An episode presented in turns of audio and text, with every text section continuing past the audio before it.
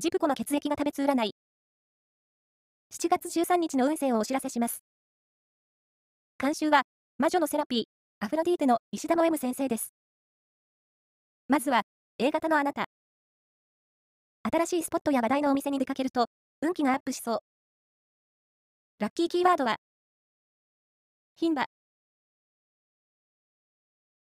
続いて B 型のあなた。新しい物事に手を出すよりも、今あることを片付けるときです。ラッキーキーワードは、スパゲッティ。大型のあなた。人間関係にスポットライトが当たりそう。刺激的な人に出会えそう。ラッキーキーワードは、物産展。最後は AB 型のあなた。恋愛も仕事も、ラッキーなニュースが続々と入ってきそうです。ラッキーキーワードは、ビリヤニ。